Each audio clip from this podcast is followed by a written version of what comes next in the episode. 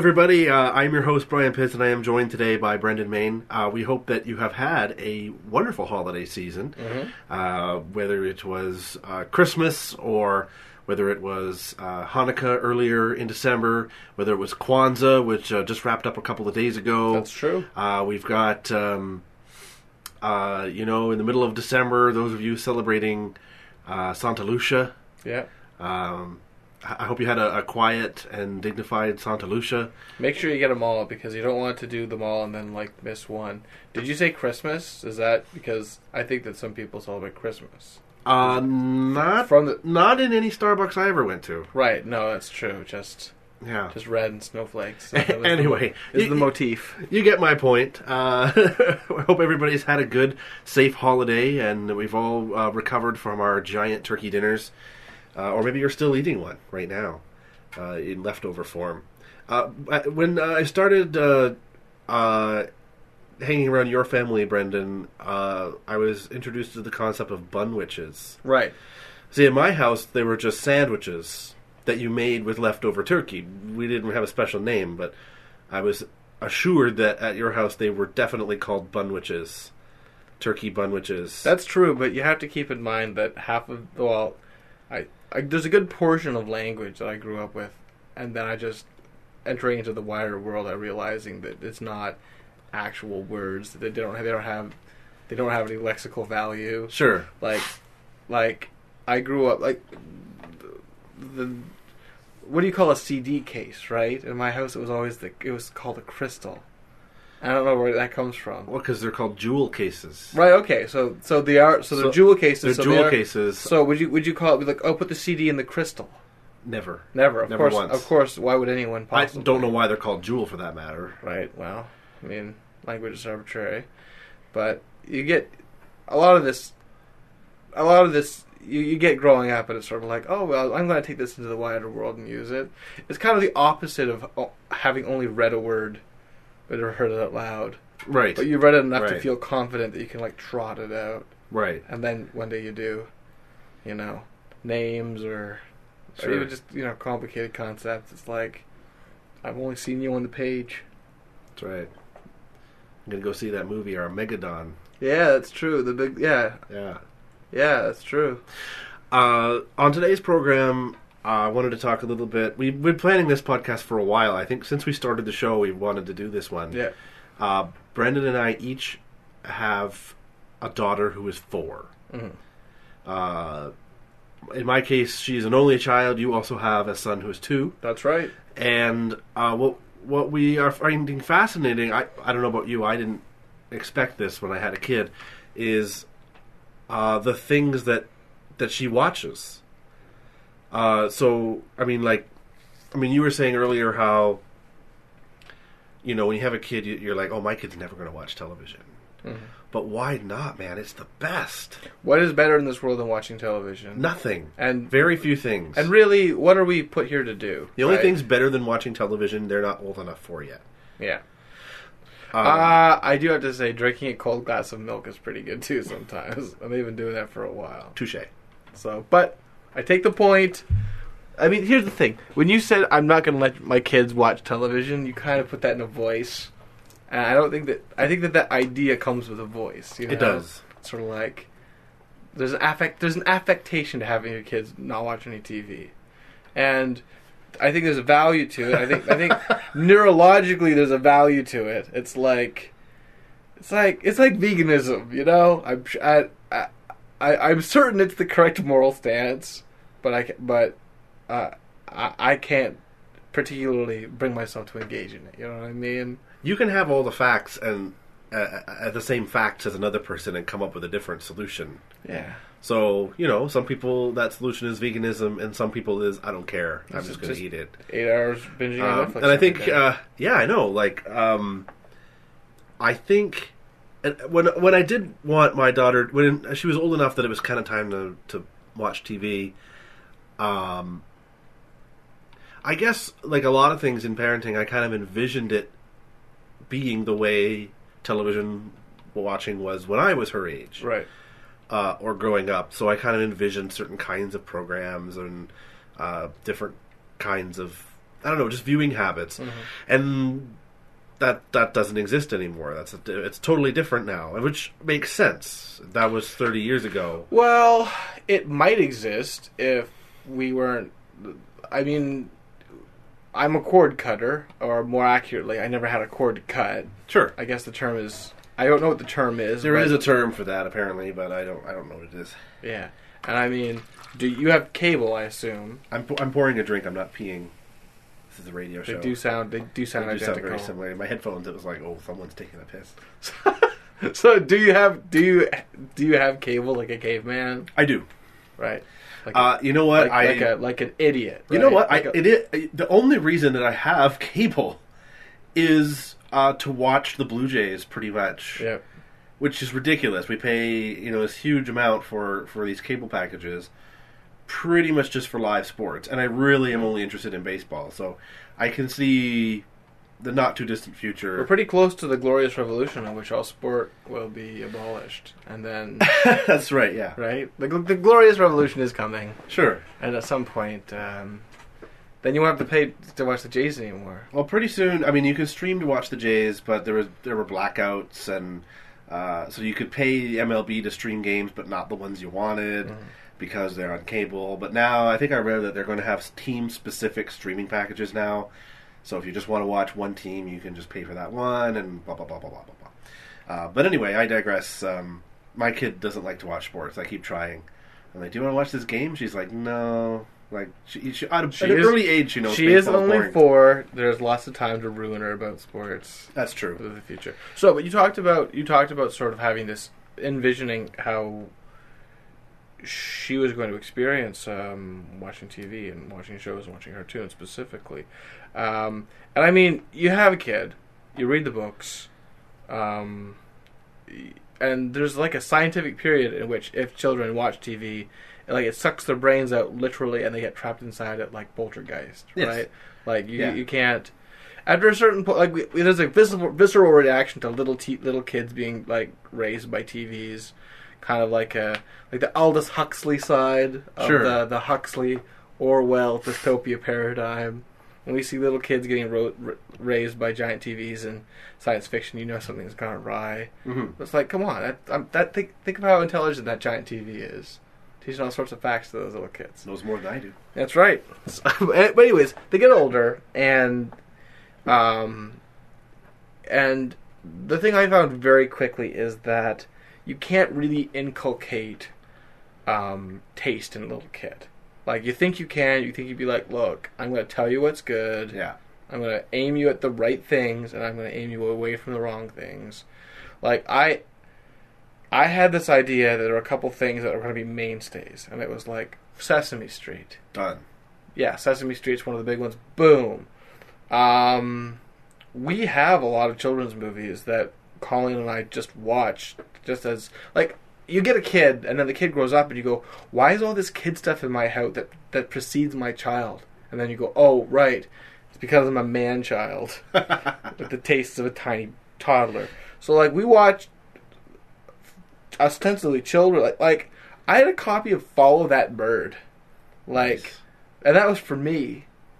Every now and then, just watch Follow That's That. the Big Bird movie. That's the Big Bird movie where he gets adopted and then he runs away from home. Like, he has to go back to Sesame Street. yeah, there's nothing in that for an adult. No. There's nothing. It's a, it's a barren wasteland. But I had a copy of Follow That Bird, and I was like, oh, I guess what is mine is now yours, my child. And did they care about Follow That Bird? I don't think anybody cares about Follow That Bird. No. Well, the thing about okay, a couple things is that one, movie length is going to be hard for kids, Yeah. right? For sure. So the question is, is does a movie have a good first act, or more accurately, does a movie have a good first five minutes? That's right. That's all you're gonna get. That's what you. That's that's what you're gonna get in perpetuity. Or, or in its entirety, is it kind of hypnotizing? It doesn't matter if the story's any good, but is it going to be loud and colorful enough to keep a child's attention for the amount of time yeah. it takes you to like load the dishwasher? Sometimes you have something, and just like the intro credits are are a buzzkill, and you can't you just can't push through. That's true. It's like the kids are like, I don't even know what words are yet. Yeah. I don't know what letters are. No one's taught me. So Brian, with Clara, Yeah. what did she take to coming out of the gate? coming out of the gate, as she sort sort of first became aware of liking things beyond colors, Right. um, she was really big into actually. Well, I was going to say Sesame Street, but more accurately, Elmo. Right. Of about the time she was about one year old, which is about the age that kids like Elmo. Like there's something narcotic about Elmo for the. it's like it's like baby crack because it, he's he's scientifically generated in a lab to be adorable for babies. Yeah. He speaks like a baby, and he loves you. Mhm. So I mean, He's what, always laughing. he's laughing and saying like "I love you" and everything. And I got at that age, everyone's telling a baby that that they love them. So Yeah. he's just another one of those. Yeah. And As opposed to like Grover, who like has to be like a decent enough waiter or he can't pay rent. yeah, Right? Like, or yeah, might get- totally. or he might And get that one fucking guy keeps coming in and fucking it up. It's like, like, ordering tail. oh no, not this fucking guy again. oh, You'd think that they would get a different server at some point, or that guy Yeah. would go to a different location. yeah, uh, manager. I, I I know this waiter, and um, Yeah. So yeah, I mean, I'm pretty sure I'm going to get a fuzzy blue turd in my soup. yeah, But yeah, uh, but she was really into Elmo, and, and Claire was really into, uh, and st- actually still is Toopy and Binoo. right. For those who may not, most people know who Elmo is, but Toopy and Binoo, I did not, well, I never even heard of until I had a child. Yeah, Toopy and Binoo is a, ba- a cartoon based on I think some French Canadian cartoons or I think storybooks. The storybook, yeah, Uh, and one is uh, a mouse, an obnoxious mouse, yeah, and the other is his friend who doesn't speak, or, or maybe he will would if he get a ost- word in. ostensibly a stuffed animal, right? His yeah, he's a cat, but he has it looks like stitches up his belly. So I, when I watch it, I think Toopy and Binoo is about an, a rat that has gone insane yeah. and speaks to his imaginary stuffed cat. Or But I don't know if that's like, true. vivisections on people, and that's the horrible scar left over. Right, that's like the fan theory that's not true. But anyway, that's, Yeah. Uh, but yeah, Toopy and Binoo, and it, it uh, Toopy and Binoo, I found I, Toopy and Binoo was a wake up call for me as a parent because it was not the thing that I would have chosen for her to watch. Right. So there's lots of other shows like like Octonauts. Right. I love Octonauts. Pretty pretty anything on Treehouse. It was like Octonauts. They go on underwater adventures. She did not give one fuck about the Octonauts. But Toopy and Binoo doesn't really even have a plot. It's just like, hey, here we are in our living room, and then the carpet is flying, and look at us, we're in the sky now, hmm. eating bananas. Oh no, the banana fell down. Woo! And it, that's a show. Yeah. It has no They're like, structure or anything. That's And a wrap. We got we got one. all the writers were sitting around smoking cigars. We got this one in the can, boys. Let's, But, or- yeah. let's order Chinese food and write six hundred more. Yeah, just think them all out. Uh, so yeah, so that that was an awakening for me because I was like, oh, and she's at an age where like she can't follow a plot, and there is no plot. They're just fun little things, and she would sometimes laugh out loud at some of these cartoons, and I'm just like, "Mm, I don't understand. She still likes Toopy and Binoo, but not in the same vein. But um, I find Toopy to be like Toopy to me, specifically Toopy of Toopy and Binoo duo, is like something from Mad Magazine. If it was like, hey, you know what, we're gonna make a ridiculous parody cartoon. Because he's a rat. I think he's a rat rather than a mouse. Is he seems to be a rat. Okay, yeah, I, I said whatever. mouse, he's but- a he's a rodent of some type. Yeah, maybe he's a mouse, but regardless, he's stunted and lumpy, and his tail starts like His really- tail looks like one of those things that dogs chew on. Yeah, it comes out thick, and then it kind of like ends in tiny little nubbins. Yeah. I don't know what this thing looks like. This is like, I don't know. He he affects body horror in me when I see him. like I find him to be grotesque. Yeah, yeah. Uh, and what about uh, your kids, especially Meredith, who's the same age? You know, Toopy and Binoo isn't a big one for two. We never hit it, but uh, but uh, at my folks' place, sometimes they'd watch it. Uh, They, I mean, there's something curious about it, like that they can watch sort of and enjoy. Um, w- Meredith fell into Yo Gabba Gabba in an enormous way. Oh, yes. in childhood. And Yo Gabba Gabba is like like one of the premises of Sesame Street that doesn't really come out a lot is that it was like it wasn't just Sesame, it was also street, you know? Right. Like lower income, multi ethnic. The streets. It was the streets, and it was just from Sesame Street, you know, and sort of like, Yeah. and that was it was it was a neighborhood. the People's Street. Yeah, so like there's a there's something populist and um, there's something populist uh, and sort of like lower middle class with Sesame Street. And you kind of lose that. Like Yo Gabba Gabba is like the is sort of like okay, so we have a kid show, right? Well, that should be urban. That's sort of like, well, urban in what sense? It's like, let me tell you all about it. Like, like so, Sesame Street is a show where, like, every now and then, you know, like Mr. Hooper would show up and impart of life lesson, and then he would die and imp- impart a lesson about life. Sure. like you know starting kids early on existential crisis. Like yo gabba gabba is a show that every now and then biz markie would come on. Yeah, man. just shamble on and and beatbox. And be like this is your beat of the day. And it's like i don't know what to do with this this beat that you've given me biz so this is on Yo Gabba Gabba. Yeah, Yo Gabba Gabba. They ha- they have a lot of like uh, famous artists uh, on the show. yeah it's funny because like it's like Well, let's back up a little bit for for people maybe who don't have kids or or, or, or don't know the show. What is what is the premise of Yo Gabba Gabba? Okay, it's a, it's a little bit high concept because it begins with either it's either this Yo Gabba Gabba is either about a normal sized guy who carries around like a, a miniature land full of miniature creatures, or a giant man carrying around a normal sized land of normal sized people. It all depends on sort of And he is a DJ. yeah, he's a DJ. So uh, so DJ so DJ Lance Rock, this fuzzy um, orange outfit. It looks like that scene in the Matrix where it's all white. Right. He walks on in this echoey chamber and he puts the thing, and they're dolls for a second, and he breathes life into them like he's he's god, and then they cavort for his amusement. And every now and then, like a giant hand will come down, and we'll get. And he imparts morality on that. Yeah, that's right. Yeah, and he giveth and he taketh away. Um, and like they, they live in different lands that represent the seasons, and uh, and they have personalities. Uh, Oh my god, I never pieced that together that they were seasons. Yeah, I'm an idiot. you just said that. I was like, of course there's sea. Uh, anyway, I'm sorry. Oh, it's uh, no, just it's blew all my mind a little Yeah, bit. no, it's true. And Just um, hiding in plain sight. and for every Yo Gabba Gabba, there is a season, uh, and it's not puppetry; it's people in big foam costumes. Right. and the musical guests they bring on, they bring a lot of indie bands, indie rock and indie pop, and they kind of do their thing. And and Meredith hated that The the music the part. music part. Hmm. Like if it was like the characters themselves making music, or it was D- DJ Lance Rock making music, but at some point in the show, they would crowd around a television and they would watch a music video that was like. Like an incredibly hip indie band coming out and kind of like snoozing their way through a song for kids. Right. Like this was not Just community service, like yeah. The bar is not set pretty high.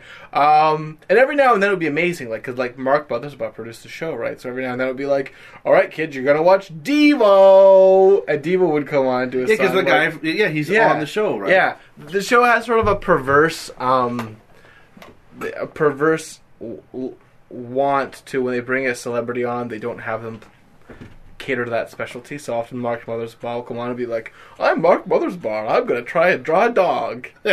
He's terrible at it. And it's like, well, I just love drawing. It's like, that's not, it's not your deal, Mark. He's not even good at it. no, he's, he's It's not like he had a hidden talent. no, and so like So you see a lot of that kind of stuff.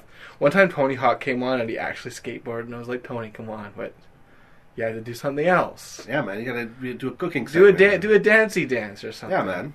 But anyways, Tame a lion. so like Meredith loved the show. She loved it. She loved the story time and she loved the characters interacting. And then it would be like, we're gonna try it out some indie band, and they're gonna and they're gonna do the the most droning kind of boring, Yeah. not really for kids, really tongue in cheek, eye roll kind of thing. And one of them's dressed as a banana.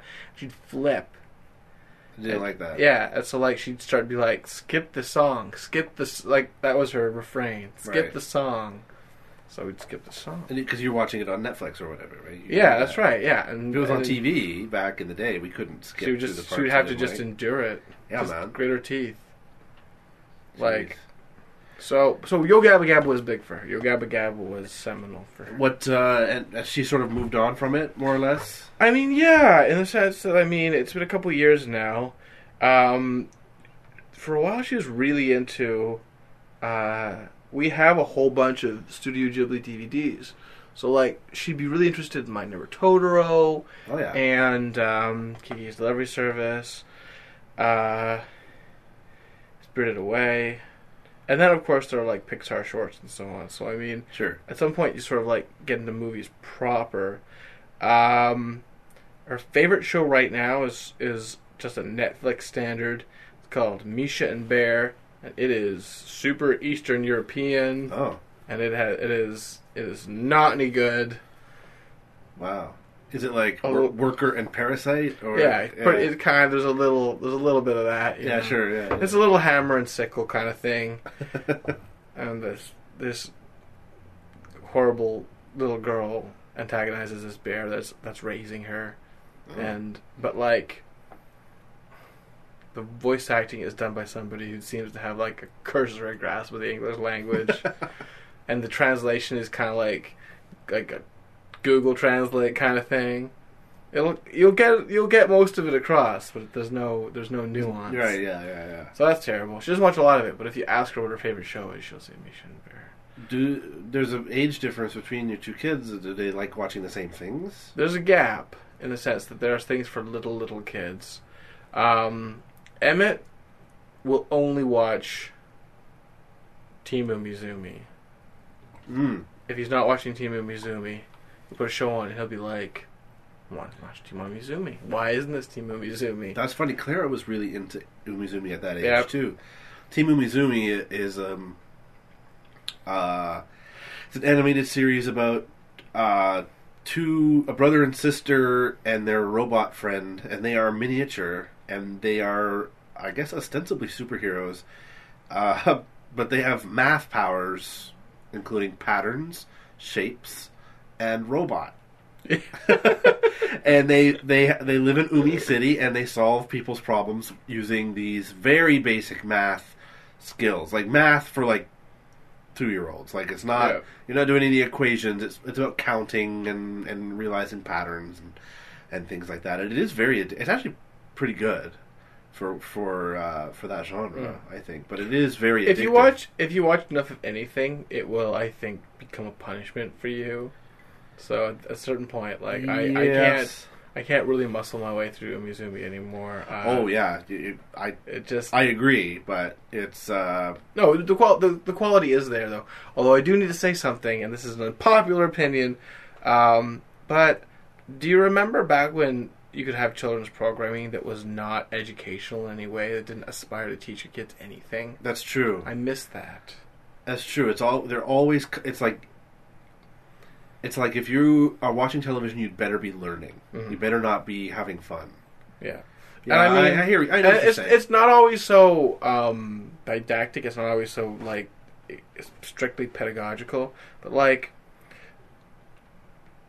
one of the shows that uh, she watched was um, Super Why, which Yes. was about like a team of characters from fairy tales that would that would to solve their own problems would go into a uh, a fairy tale book and help and solve the fairy tale the problems that these book characters were having um, by rewriting the book and changing letters, which is not how you read, No. which is not what books do. No. And it's, it's sort of like, I have a problem. I better go into this this book realm and manipulate letters until I. It's like I broke something. Should I should I should I tell my brother I broke it? We need to go into this land. It's like, why don't you just search within? Why don't you just Yeah. reach deep within you? So I mean, why don't you just stop being a pussy and do it? yeah. Why don't you just uh, man up? Was the answer going to be no? Yeah, hide it forever. Yeah. Hide it forever. No, you I shouldn't fess up to my bury it to deep. my Bury it deep within yourself. So there's, but I mean, and then it's ostensibly teaching reading or whatever. Um, but there's they're all like this, and they all sort of have these aspirations, right? These, and they all have, you know, you watch the ending credits, and it's all this, this, this PhD. Yeah. Um, all of these sort of educational experts who are there to make sure that, you know, and you know what, some of it catches on, right? So I mean, it's sort of like, Sure. why? How does my who taught who told my two year old son about parallelograms? I wouldn't. I would never do that. It's like, oh, it And I mean, the other side of that is like this shows that maybe they don't teach anything, but e, except they are teaching you that there is a toy of that thing. uh, That we, we haven't really talked about that yet. Like, I, I know you've had a lot of Paw Patrol yeah, at your house, and we've had a ton of it at our house too. It's on Netflix. Paw Patrol is about dogs who solve problems. yeah, and like one's a cop, one's a firefighter, one recycles. yeah. One I is think. one is one is a garbage man. a garbage is a, gar- is a garbage man. um, uh, and and so on. And the mayor is like corrupt and has a chicken. Uh, yeah, first chicken. yeah. I think it's a running mate or like deputy mayor. Yeah. chicken. Anyway, doesn't matter. It's about these dogs and kids. Any kid that I've seen, Mm-hmm. Not just our kids, other kids too. They they flip out about Yeah. this cartoon. Because I mean, the the yeah, it's crack for them, and it's not, and like the fantasy isn't. Oh gosh, I wish that I too could represent this, the basic municipal functions of of, of Yeah. town. Yeah, yeah. It's there's a, a, a young boy rider who has six dogs.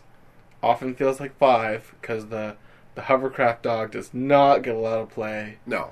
There's a lot of scenes in which like they could use a hovercraft dog, and it's like, you know who I'm gonna need for this to hover in some type of craft?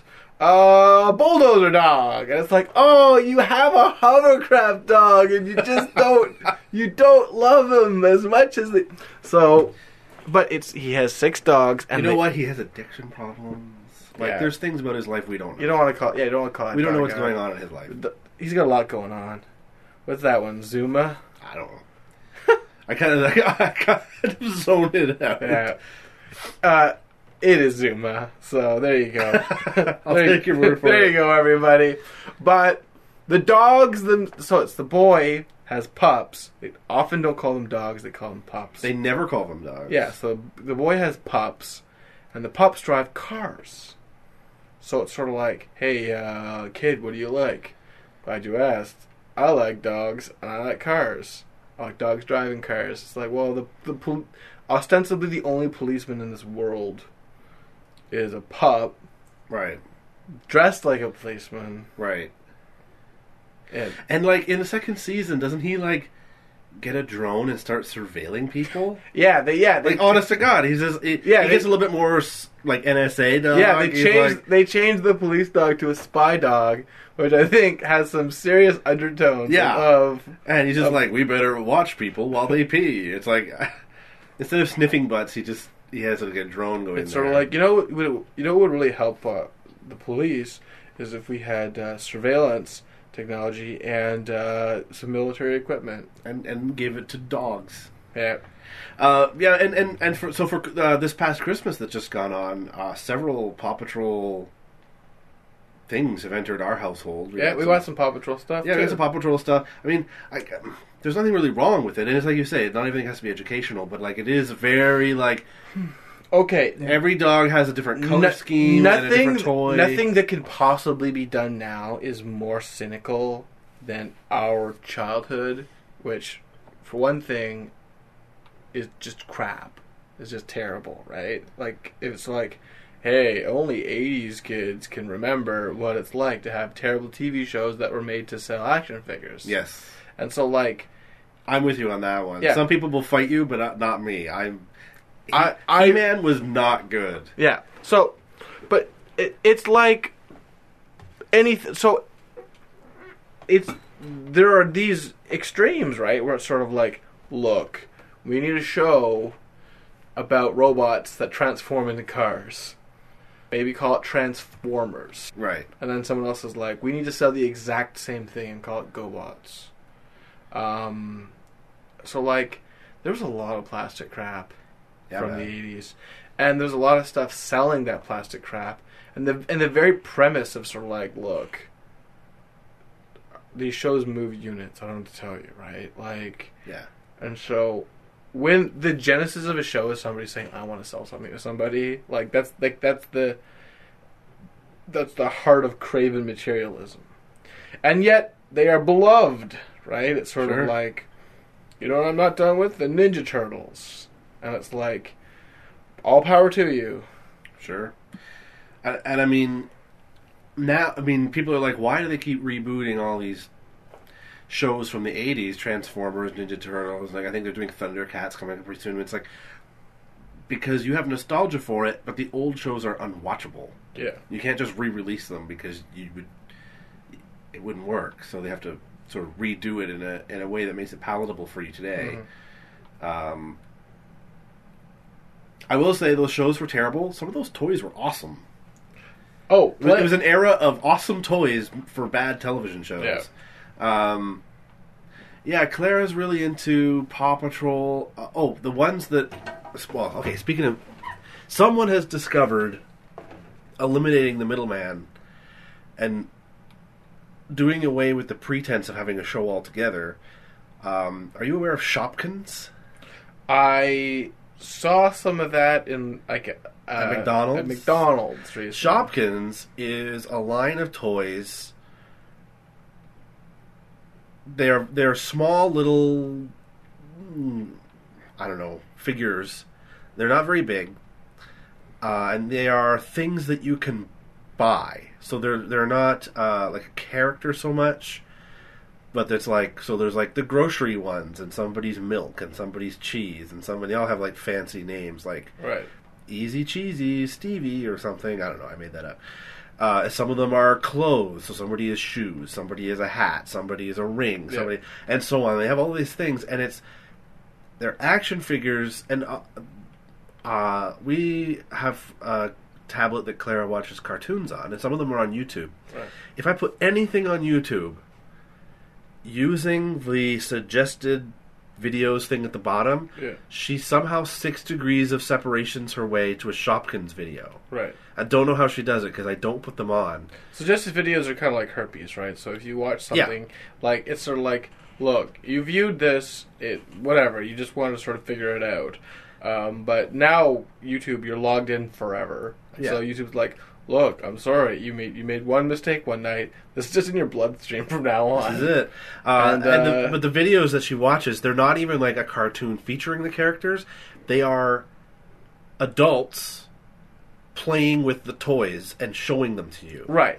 And the way these toys work is they're kind of like baseball cards, where like you you get a pack and you don't know what they are. You Mhm. open them up and you get doubles. Yeah. I mean that's its own that's them. its own phenomenon, right? That's like the So people will open them up and be like, "Oh, they, hey everybody, I'm gonna open these Shopkins, and here we go." And oh, look, I got this one. And she'll watch these videos for hours and hours and hours. And I, and one day I told her, I said, "Honey, why do you watch these cartoons?" She said, "Well, I like them." And I said, "Well," I said, Claire, do you understand? I want you to understand that these are commercials." And she flipped the fuck out. no, Daddy, they're not commercials. I was like, yes, they are, they are literally commercials for things. Like, and but she doesn't. She isn't old enough to understand that they're that they are ads targeted to her. And for Christmas, she got a bunch of Shopkins things because that's all she wanted, and she got them from from other people and and some from us. I mean, so in, in the one sense, they're harmless, but they're Yeah. but it's also insidious. Hearing that from you, I realize that I may have not done my due diligence with my four year old daughter in that she knows like where babies come from, but I don't think that she knows what a commercial is. Well, here's the interesting thing: is you're a cord cutter. Yeah. All your shows come off, say Netflix. Yes. There are no commercials, Mhm. which is something different from when we were kids, where it was like every show had like three breaks where it would be like, "Buy this thing, buy these cool toys," and you'd be like, "Yes, those are cool toys." Um, somebody told me one time it was a few years ago, and they were like, "My kid doesn't watch it." it at Christmas, it was like, "What do you want?" She didn't know because the kid doesn't watch commercials. Because it used to be like, "I want this, I want that, I want this, I want that," all the things that's on commercials. She didn't have any of that, but now I think like they're bypassing that by just having YouTube videos of toys of people playing with toys. There's ones for Shopkins, there's ones for Play-Doh, there's some for um, I don't know, all kinds of little tchotchkes and things. Mostly the ones that I've seen are targeted at girls, although I know that's a hot topic all on its own. Um, but if it's if it's pink and it's about shopping, it's probably uh, cynically directed at young girls Yeah. Um, more or less. And so, you know, the ads the ads have to adapt because they they got to sell their things, and people aren't watching commercials anymore. So they'll they'll make Paw Patrol and sell trucks. Mm. I don't know. I mean, there's still merchandising, but I think that an ad very specifically says, "Hey, you know this thing that you like, you can get it in these forms. It's ownable and purchasable, and, and you can engage with it." And then here's where you buy it. Yeah, you can ask. You can ask for it. This is what it looks like. This is what it does. Yeah. Right. That's not something that Meredith has a lot of experience with, um, and so, like when we asked her what she wanted for Christmas this year, she said, "I want bath crayons and I want markers." And was Awesome. like, "All right, You kid, have all the markers you want. you can have a king's rat, all the spices in China."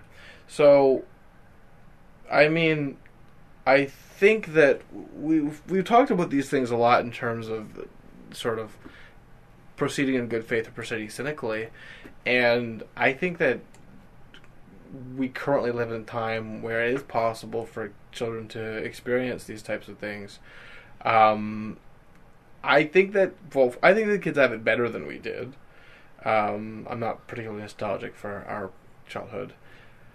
Some of the things that some of the things that I experienced in, in my childhood, I've been happy to sort of pass on, and sometimes they hit and sometimes they miss. Sure. So I don't know how we are for time, but if we're okay, I thought I might. It's the internet. We can have all the time we want. That's We right. have all the time in the world. We finally have enough time. Oh, and that sound you hear is me dropping my glasses and shattering them in a post-apocalyptic wasteland. The other sound was me peeing. Yeah, that's right. On them. Oh, these can't, Oh, these can't go on my face now. You peed on them. But Clara likes Batman now, and she watches uh, superhero stuff, and she likes. She does. That's true. She watches like the Avengers and. So what's that like? Clara likes the Avengers. Uh, you know what? It's pretty cool. Uh, I'm not. I mean, she used to uh, like Batman and and stuff. I'm not really sure how that came about. Because I I did make an effort not to just try to push on her all the things that I liked because I knew that wasn't going to work. And you know, but for some reason I was watching Batman stuff. She got into it. Um, and that sort of translated to the Avengers. I put on the Avengers one day, the mo- the first Avengers Mhm. film, and I wasn't sure if she was ready for it because it's the- you know there's people fighting and it's a little bit violent or whatever. But she really liked it. The, a lot of the Marvel stuff is kind of sanitized, right? Like so people will get shot but they won't bleed. Uh, you know, people fight but nobody really dies. It's sort of Yeah. you know. Like, you um, put on, you go Avengers, and then you work your way up to you know Hostel, right? Yeah, yeah, yeah. So we're not watching Daredevil, but she's watching the Avengers, and and it's all bright colors and and really uh, charismatic characters. And uh, the first Avengers movie, for a long time, she insisted that she watch it at night, because I think one time we were watching it at night to sort of sort of a nightcap, and she fell asleep on the couch, and then she wanted to do that every night. That's how she just wanted to go to sleep. So we've seen the Avengers about 50 or 60 times. So when Age of Ultron came out uh, on video, I bought it right away because I just wanted to watch something else. Yeah.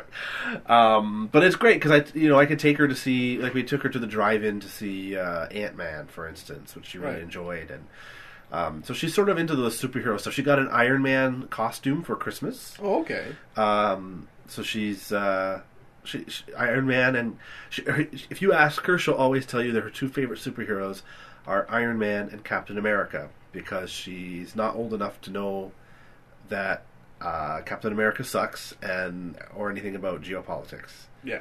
So that's fine.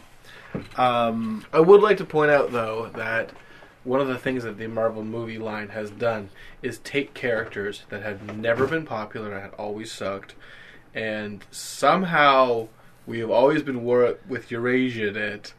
It's like, it's like, hey, remember Captain America? Do I remember Captain America? I always loved Captain America. How could you love something that's perennially sucked? right. So like a lot of these, a lot of a lot of what the Avengers is is carbon copy largely from um, the Ultimates. Exactly, Or yeah. the Ultimates, and some of these characters have never been good before the Ultimates. Right? Yeah. It's sort of like tell me exactly when you were a big fan of Thor. exactly. Who was no one? all the a big fan of people, and then like, and, and anyone's sort of like, oh, I have always loved Thor. It's like, oh yeah, which which Thor, which which one, which incarnation? What about when it was Beta Ray Bill for a while? Remember when Thor was a horse? Tell me before 2010 when you heard of Black Widow. Yeah, No one has. tell me. And like, even the characters that are like sort of like, oh Hulk, I love Hulk, Hulk strongest one there is. It's sort of like, what incarnation of the Hulk was big for you? Like. Watching Lou Ferrigno. That's a word. Is it Ferrigno or Ferrigno? Ferrigno. I think it's Ferrigno. Yeah, Lou Ferrigno like fumble about in blue and in Yeah. blue.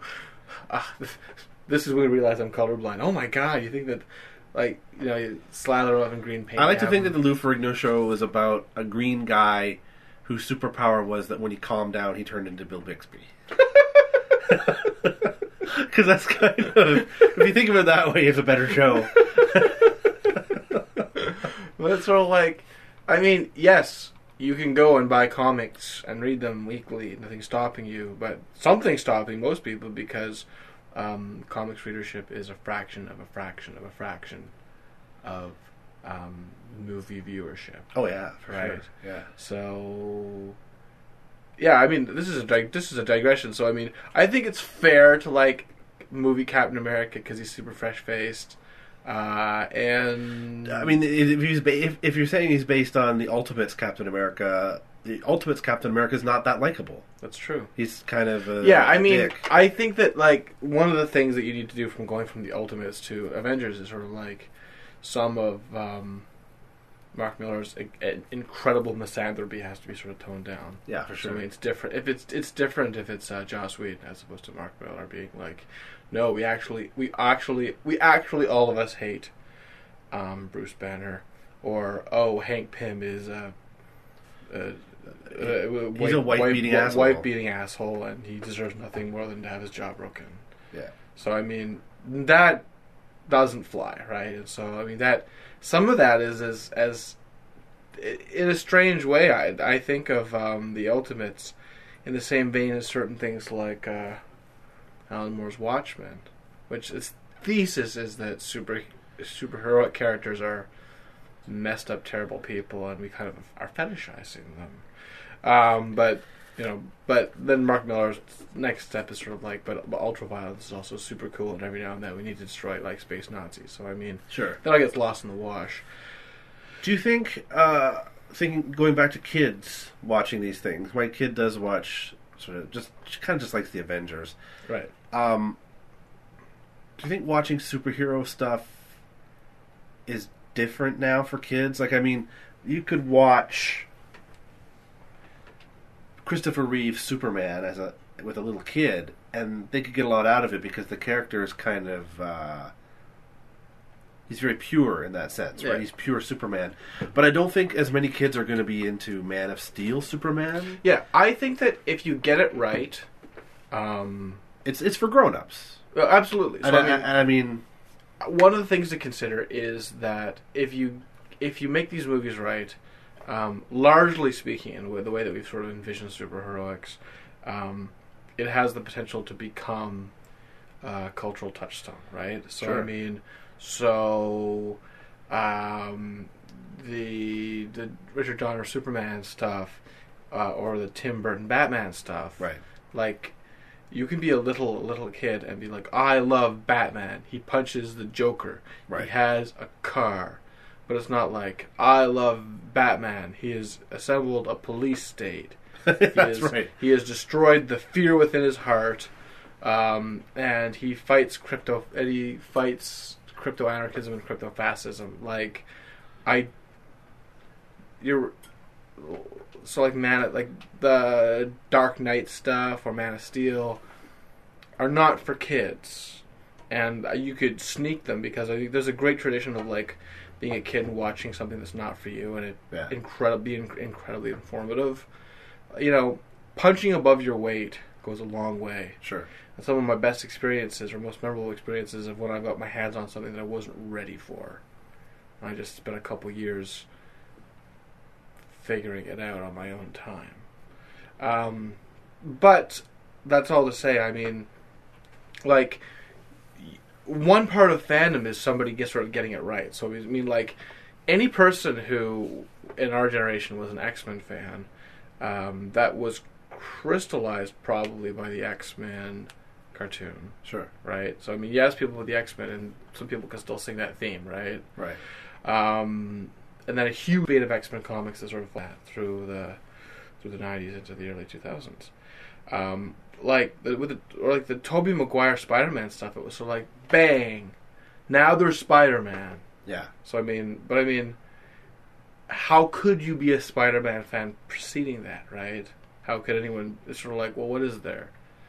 There's the '60s cartoon. That's about it. That's about it. Or like, hey, I love Spider Man from the backpack, right? That's a very popular backpack. From that one uh, M- uh, McFarlane cover. Yeah, Yeah. that's right. So, many webs. speaking of speaking of Todd McFarlane, though, I remember talking to my my uh, younger brother Robert's friends, and they were talking about how Spawn could kick Batman's ass. Right. And it was sort of like, oh, I mean, there's a specific cultural moment where it was like, Spawn is so cool. He can kick Batman's ass. Spawn's way better than Batman. He can kick Batman's ass. And it's sort of like, first off, the only time they met, they teamed up. I have, I have that comic. They didn't fight. They were friends. Yeah. Spawn looked deep into Batman's soul and thought he was an okay guy. But secondly, it's sort of like, imagine a time when people were more excited about more excited about Spawn than Batman. But that was the '90s, right? So I mean, Yeah, it was like a two-year period in the '90s when he was cooler than Batman. yeah. Hey, don't knock. Uh, Todd McFarlane ruled the world for a little while, right? Yeah. Like he and and kind of like Bronze Age stuff was on the way out. But I mean, so you for these to even be popular to kids, they have to be digestible. They need to be sort of Yeah. engaged. You need to be able to sort of engage with them, right? Like the only way that a four-year-old could like the Avengers is an Avengers movie because otherwise it's sort of like, well, sweetie, there was some really kind of hokey team-up stuff that happened in the Silver Age. yeah. Silver Age, and uh, culminated in some kind of like big world rebooting things, and everybody joined it, and, and every now and then they'd have to fight Thanos. They just don't teach children about the secret wars like they should in school. Well, it's, they call them secret for a reason, You know. You know. Uh, we're going to uh, wrap up pretty shortly here, but before we do, I want to I want to ask your opinion. If if you could somehow force every child out there to watch one thing that you think would benefit them, what would it be? Well, in terms of an artistic experience, I think that like, in terms of if you get a kid, like the government should just give you a flash drive with My Neighbor Totoro on it. Sure. It's sort of like, hey, you get a kid, Comes with your baby bonus. Comes with your baby bonus. Here you go. Every kid gets My Neighbor Totoro. Um, it doesn't really have a conventional narrative. Um, there's a lot of frolicking in it. It still has, it still kind of has a three act structure, but like, if you're an adult watching it, you might find that it meanders. But for kids, it's like this purely innocent, wonderful thing, Right. and it's watchable very, very early on. Um, so that's in terms of just artistic value. My Neighbor Totoro. Um, but more practically, I was just to all parents of young children to try out Netflix's Puffin Rock. Oh yes. Puffin Rock, the most beautifully sweet elegaic children's show. He doesn't try to teach them numbers or spelling. It's about a puffin and her baby brother puffin, and they have uh, and they have um, a daddy puffin and a mummy puffin, and it's voiced by uh, is it Chris O'Dowd who voices Yeah, yeah.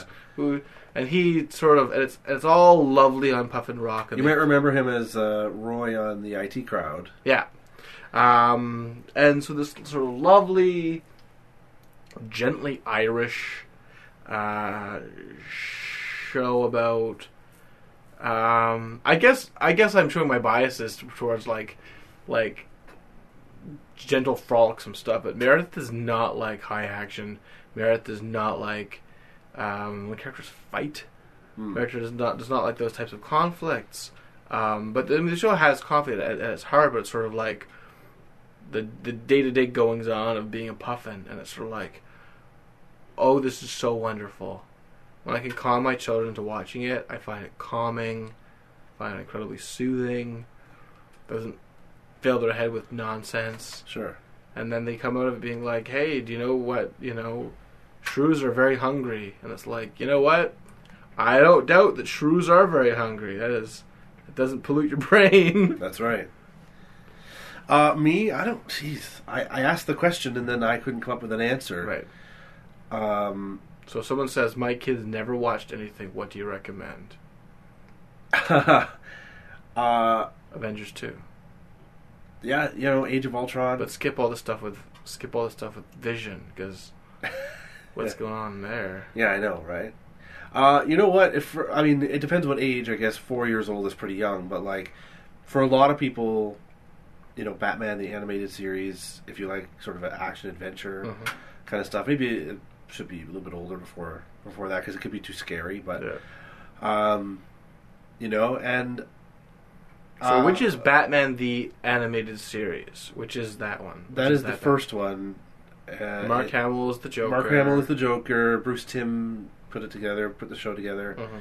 Mhm. Um, you know, I, I was a little bit too old for it when it came out, so I, I'd seen it a little bit, but in in retrospect, it was a really well put together sort of superhero stories. Yeah. Um, It uh, released- Clara's seen a it little bit. Actually, released, uh, come to think of it, if you Harley Quinn on the world. you know what, and and and to that end, if they're a little bit younger, uh, for a while, Clara was watching Batman: The Brave and the Bold, Right. which is a softer Batman.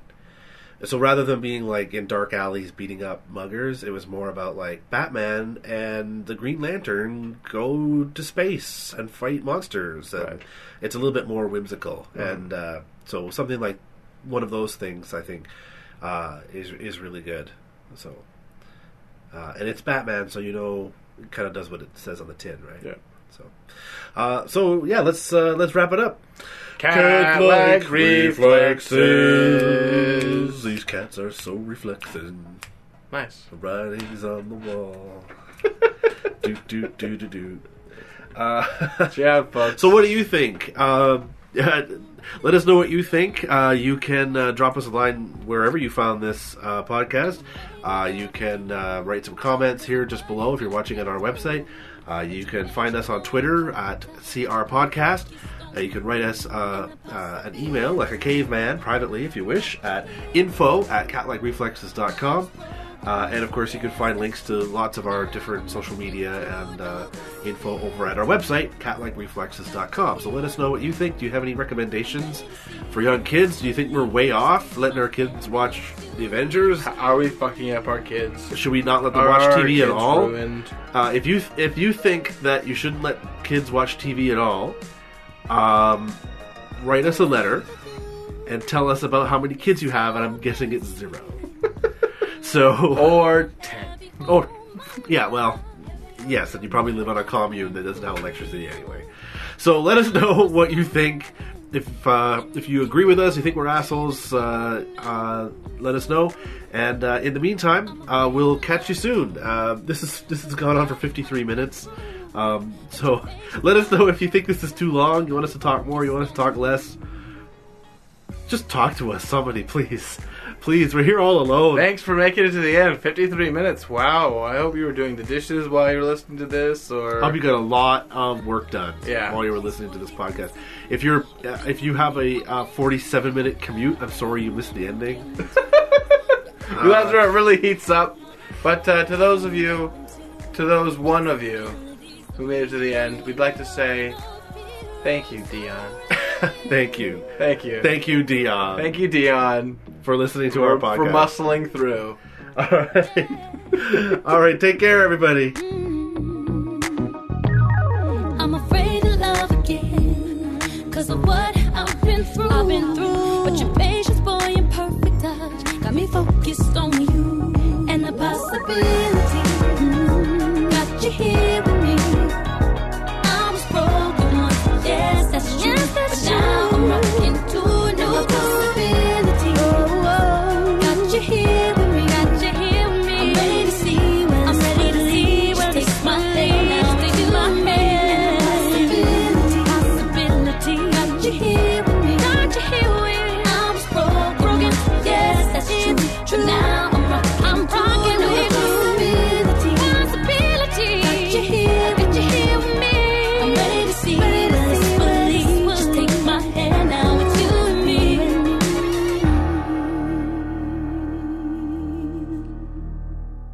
music at the beginning and ending of this episode of Cat Like Reflexes was Possibilities by Jasmine Jordan. I found that music on jamendo.com and so can you, or you can find a link to it at our website, catlikereflexes.com.